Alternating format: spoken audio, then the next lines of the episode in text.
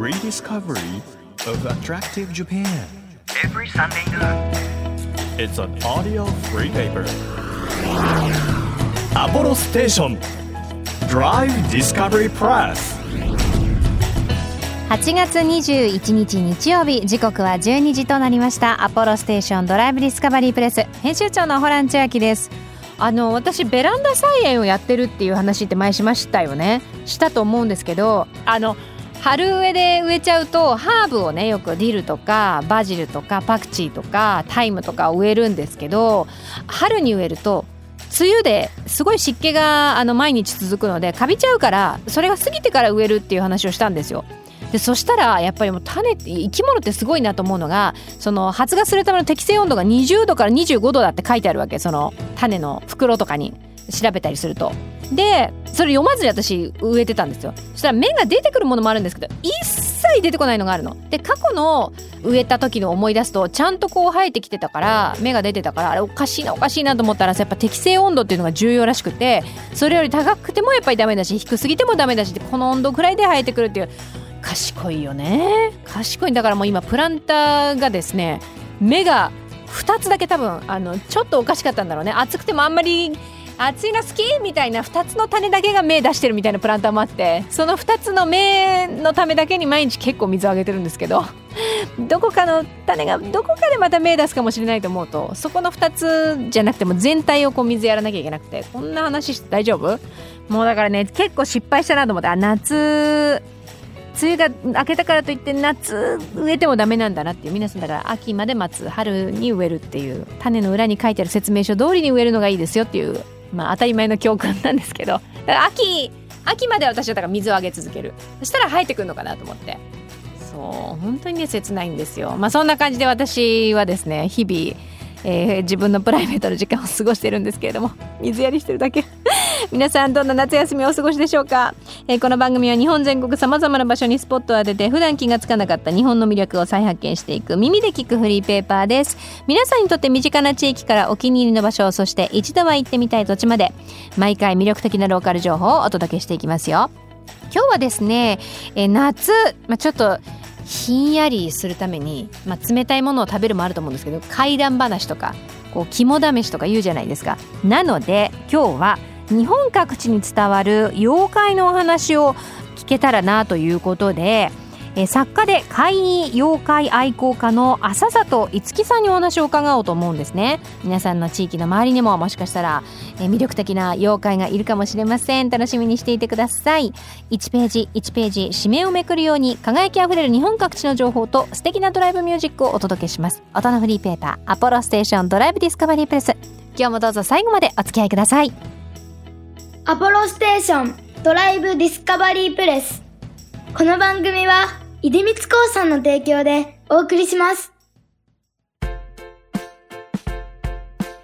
耳で聞くフリーペーパーアポロステーションドライブディスカバリープレス改めまして編集長のホラン千秋です毎週個性あふれる特派員の方に来ていただきまして魅力あふれる世界ご紹介しているこの番組今日は妖怪特集ということで作家で怪異妖怪愛好家の浅里樹さんとリモートでつながっていますどうぞよろしくお願いいたしますよろしくお願いいたします。浅田いつきです。浅里さんは今現在どちらにいらっしゃるんでしょうか？私の家がある北海道の方に。おお、あの妖怪ってももちろん日本全国いろんなところうんにいろんな種類のものがいると思うんですけれども、例えばはい北海道だったら北海道で土地柄のある妖怪っていうものもいるものなんですか？そうですね。特に北海道なんかは、はいもともとはアイヌの方々が多かったっていうのもあって、ちょはいっと日本の本州とは違う妖怪がたくさんいたりします。えー、そうなんですね。じゃあちょっとその地域性のある妖怪の話も後ほどしっかり伺おうかなと思うんですけど、ちなみにあの浅里さんのお気に入りの妖怪っていうのはこうあまたいる中で何というものでしょそうですね。単純にお気に入りだと、はいあの、玉物前っていう妖怪がありまして、う？玉物前。はい。いわゆる九尾の狐なんですけれど、はい。平安時代末期のあの鳥羽上皇っていう、まあ、上皇のですね、前に現現れた美女がですね、実は正体が九尾の狐だったっていう話ではい。まあ、あの中国とかインドを渡りかけていろんな国を滅ぼしながら日本にやってきたっていう話になっていて、でそれがあの最終的に日本で倒されて、あの栃木県にある殺生石ってこの前、あの石が割れた場所、観光地だって場所ある。はいはいはいはい。あれがあの卵の前の慣れの果てだった。へえ。それがあの割と個人的に好きで、まあ、あの江戸時代とかの本を、まあ、現代語訳した本を出してるんですけれど、はい。もともとあの室町時代ぐらいにからも伝承がある妖怪で、それが江戸時代ぐらいにぐらいになると、あとはなんか設定がいろいろ盛られてる、うんうん。主人公とした作品がいろいろ作られていって、まあ、その当時、江戸時代ぐらいにブームになったような妖怪、いろんな物語が今残っているっていう妖怪になっていて、はい。まあ、強い、強かったりとか、いろいろ、まあ、美しい女に化けて、まあ、国を滅ぼしながら、こう、まあ世界を魔界にしようとして活動する、行動するというか、割とスケールの大きな話になっててですね。なかなか今読んでも面白い話で、はい。まあ、そういう物語も含めて、あの、好きかなっていうところなんですけど。それは物語に惹かれたんですか？美女に惹かれたんですか？そう、いや、もともとあの、狐が好きだったっていうのもある大変失礼いたしました。あのすいません。私だったらあの美女の方、まあ美男の方に惹かれるかなと思ってごめんなさい。それは私でした。そうなんですね。狐って確かになんかこうちょっと神秘的なイメージというかはい。ありますよね。なんかミステリアスというか。そうですね。昔からあの、お稲荷さんとかで、うんうん神様の使い、神の使いであるとともにも人を化かす妖怪みたいな、うんいろいろ二つの側面を持って語られてきたような動物ではあります。うん。なんかあのまあ狐といえば北海道っていうイメージもあると思うんですけど、北海道ならではの妖怪って例えばどんなものがいるんでしょそうですね。狐の妖怪もいるんですけれど、やっぱりあの、北海道ってあの、熊、ヒグマがですね、う。はい。多いっていうのがあって、もともとあの、アイヌの文化とヒグマ結構密接に結びついていて、いろんなヒグマの妖怪がいるんですけど、いろんなヒグマの妖怪がいる。中でもちょっと変なのがですね、はい。ホシサッパウシってちょっとこれアイヌ語の発音だとちょっと違うんですけど、そういう妖怪がいて、まあ、頭の、あ頭がですね、体の両側についている。本来、あの、お尻がある部分も頭になっているっていう。ほう。お尻がある方に頭があって両側に頭がついている。さらに、エゾジカってしあの鹿もいるんですけれど、ほうほう。そういうような角も生えてるっていう。すごい大変な妖怪じゃないですか。でも大体人間が6代減るごとに現れる。多分大体300人ぐらい、1回ぐらい現れて人を食べるっていうような妖怪でね。はいはい。そういう妖怪って結構アイヌの方の伝承の中で珍しくてね、割とこういうなんか怪物じみたというかですね、こういうなんかすごいのがなかなか珍しいので、こうやって印象に残ってます。なんか妖怪って中にはこう可愛らしい見た目であったりとか、こう親しみやすい見た目のものもいるじゃないですか。はい。だけどそのヒグマの妖怪にに関してはかなりもう妖怪然とした妖怪像なんですね。そうですね。見るからにやばいやつみたいな。柄にやばいやつ確かに話に聞く限りもやばそうだなっていう感じありましたけれども他にもなんか北海道ならではの妖怪っていますか？そうです。あの、私、あの、北海道の小樽市の出身なんですけれども、はい。その明治時代の新聞にですね、その小樽市で不燃鳥ってあの、不可能の国に燃えるに鳥で、燃えない鳥っていうような名前の不鳥が燃鳥。あの新聞に載ってまして、はい。ある日あの男の人の死体を火葬したら、その腹の中から鳥が現れたという話で、うんうん。火にあっても燃えなくて、まあ、はい。大体20セン18センチぐらいのカラスぐらいの鳥でで足がカエルのような形で、足がか。なぜか尻尾があって、ネズミのような尻尾があるおよおうな不思議な鳥でです。ね、カエルのような足でネズミのような尻尾があって胴体は鳥なんですか？胴体鳥、ちゃんと羽もある。はでイラスト付きで新聞に載ってたんですけど、あはいはい。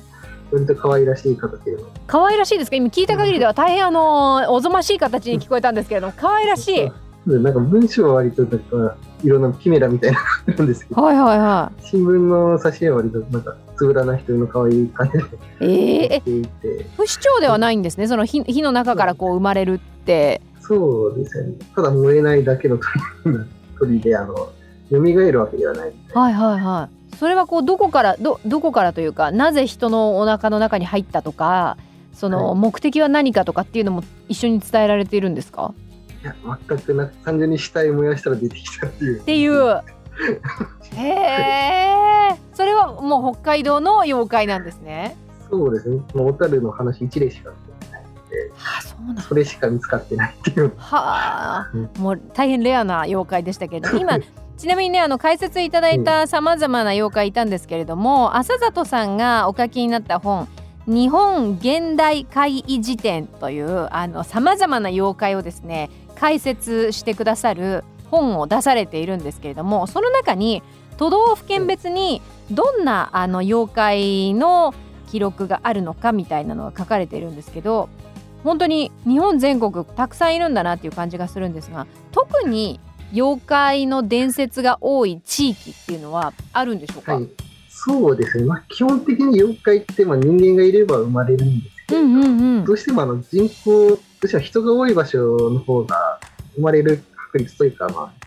単純に人が多い分、その語る人も多いということで、生まれる可能性が高いっていうのは、はい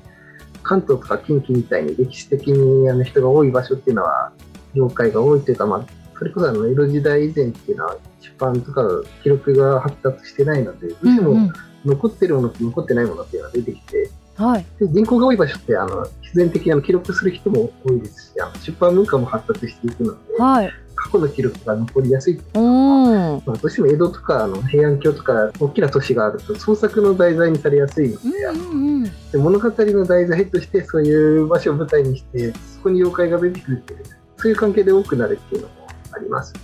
あの何か研究したいなとかこの妖怪について調べたいなってなった時にやっぱり現地に行かれることの方が多いんですか？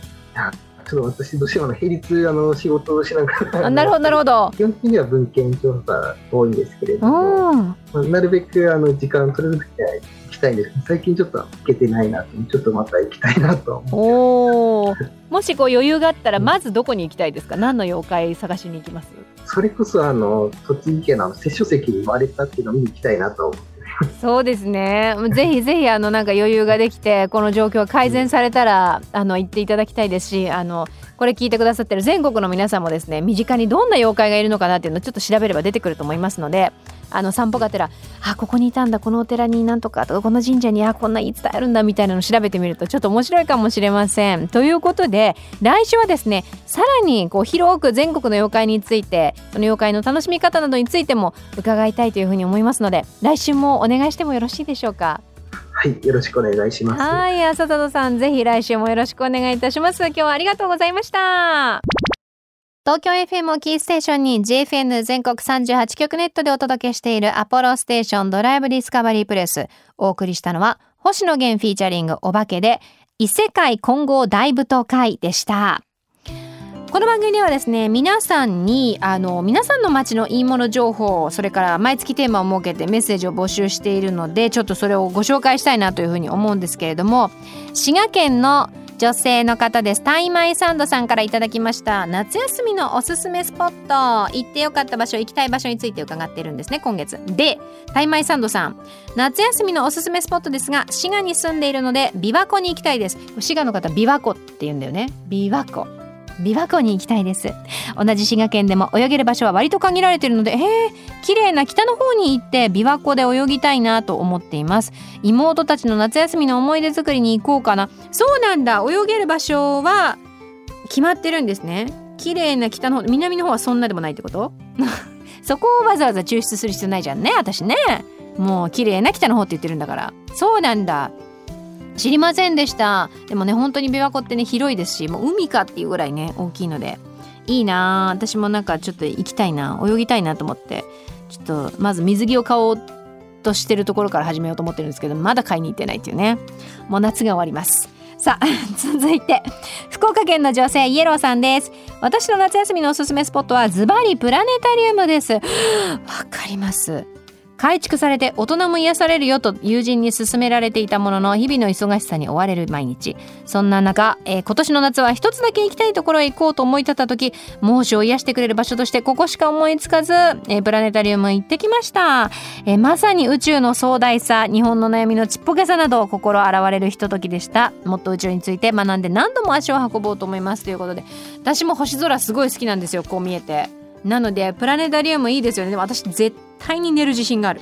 もうだって寝る環境は整ってるってるじゃないですか。なんか気持ちの良いシートにあの薄暗い空間に心地の良いナレーションと音楽寝ます。でもいいのよね別に。それで癒されればね。癒され方は人それぞれですから。ね皆さんありがとうございます。こんな感じで皆さんからあの毎月テーマに沿ったメッセージなどなどお待ちしていますのでぜひ番組ホームページからお寄せください。放送の中であったりホームページでも紹介させていただくことありますのでお待ちしております。アポロステーション Drive Discovery Press. 地域社会を支えるライフパートナーアポロステーションのスタッフがお客様に送るメッセージリレー。鳥取県倉吉市の宮田屋石油株式会社パル河北サービスステーション店長の堀江達夫です。当店はセミセルフ体制です。お客様とお話をする時間を大切に車に関することはもちろんいろいろな情報提供ができる体制を心がけています。特に洗車に力を入れています。洗車機で洗う場合でもお車の状況を見て細かな汚れがある時には事前に手洗いもさせていただきます。またしつこい汚れがある場合には研磨やコーティングもおすすめすることもあります。車内の汚れや匂いが気になる方には車内清掃もございます。中古車に残っていた匂いがなくなる特別なコースもあります。アポロステーションパル河北サービスステーションぜひご来店お待ちしております。あなたの移動を支えるステーションアポロステーション。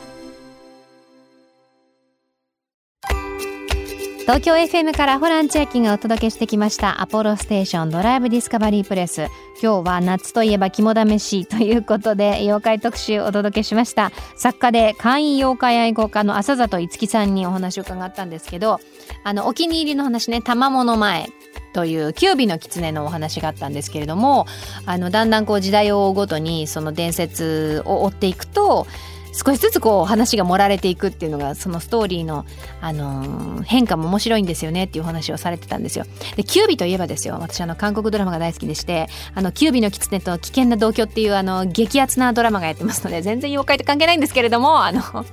韓国にもだからいるんだなっていう東のものだっていうふうにおっしゃってたじゃないですか。その西洋と東洋でっていうと。妖怪はね。なのでなんか確かにとか思いながら全然関係ないところ私はドキドキしちゃって。皆様どこに共感していただけたでしょうか。来週もね妖怪についてお話を伺いますので楽しみにしていてください。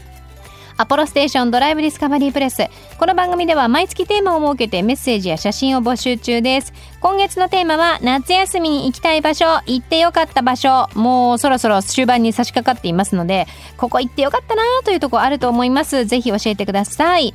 え情報をくださった方の中から毎月3名様に番組セレクトのとっておきプレゼントを差し上げていますよ。今月は高級梅干しセット。これ本当に一個一個個包装になってて本当に高級感漂っております。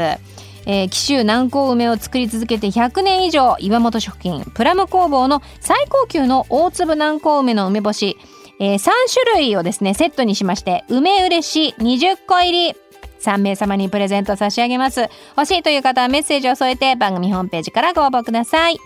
また毎月の注目のイラストレーターさんに手掛けていただいている番組ステッカー今月はノスタルジックなアニメ調のイラストを得意とするイラストレーターの島田司さんのデザインになっています。こちらも欲しいという方メッセージとともにご応募くださいさらにこの番組の番宣動画ですねあのドライブディスカバリープレスの番宣動画をですねあのすごい素敵に作っていただいたんですよ。で東京 FM の YouTube アカウントにアップされていました私これ見ました。なんか